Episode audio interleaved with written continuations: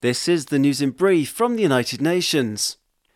At the end of an official visit to South Korea, a top independent rights expert urged on Monday that the country take the regional lead in ending violence against civilians in Myanmar. UN Special Rapporteur Tom Andrews, who reports to the Human Rights Council in Geneva, said that many people in Myanmar continue to oppose the military since it staged a coup in February 2021. Hundreds of protesters died during initial clashes with the military, which continues to hold 54 million people hostage, Mr. Andrews added. Among his recommendations, the UN independent expert called on Seoul to denounce fraudulent elections that the junta is planning next year year. The special rapporteur, who is not a UN official, also urged South Korea to impose sanctions on key economic targets associated with the junta.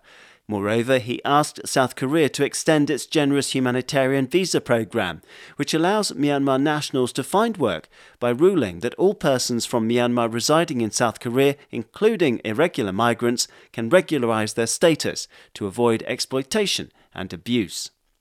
A key scientific mission is underway, led by the UN Health Agency, to track and update what we know about global health threats, including Disease X. The UN World Health Organization, or WHO, said on Monday that the task will involve updating its list of priority pathogens, ones that cause outbreaks or pandemics, so that investment and research into vaccines, tests, and treatments can be agreed among nations. More than 300 scientists worldwide will look into data on 25 virus families and bacteria, as well as disease X, which, according to WHO, is an unknown pathogen that could cause a serious international epidemic. The UN Health Agency published its first list of priority pathogens in 2017. It includes diseases like COVID 19, Ebola, and Marburg virus, Lassa fever, Middle East respiratory syndrome or MERS, severe acute respiratory syndrome or SARS, Nipah, and Zika. Patents, trademarks, and designs reached record levels in 2021, with Asia driving growth in intellectual property, UN agency WIPO said on Monday. The World Intellectual Property Organization indicated that this bucked the trend from previous economic downturns and came despite the disruption of the coronavirus pandemic.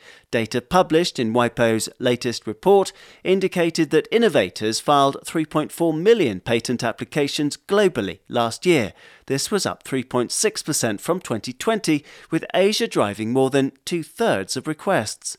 China showed strong growth in local patent filings, up by 5.5%, along with India, also up 5.5%, and South Korea, up 2.5%.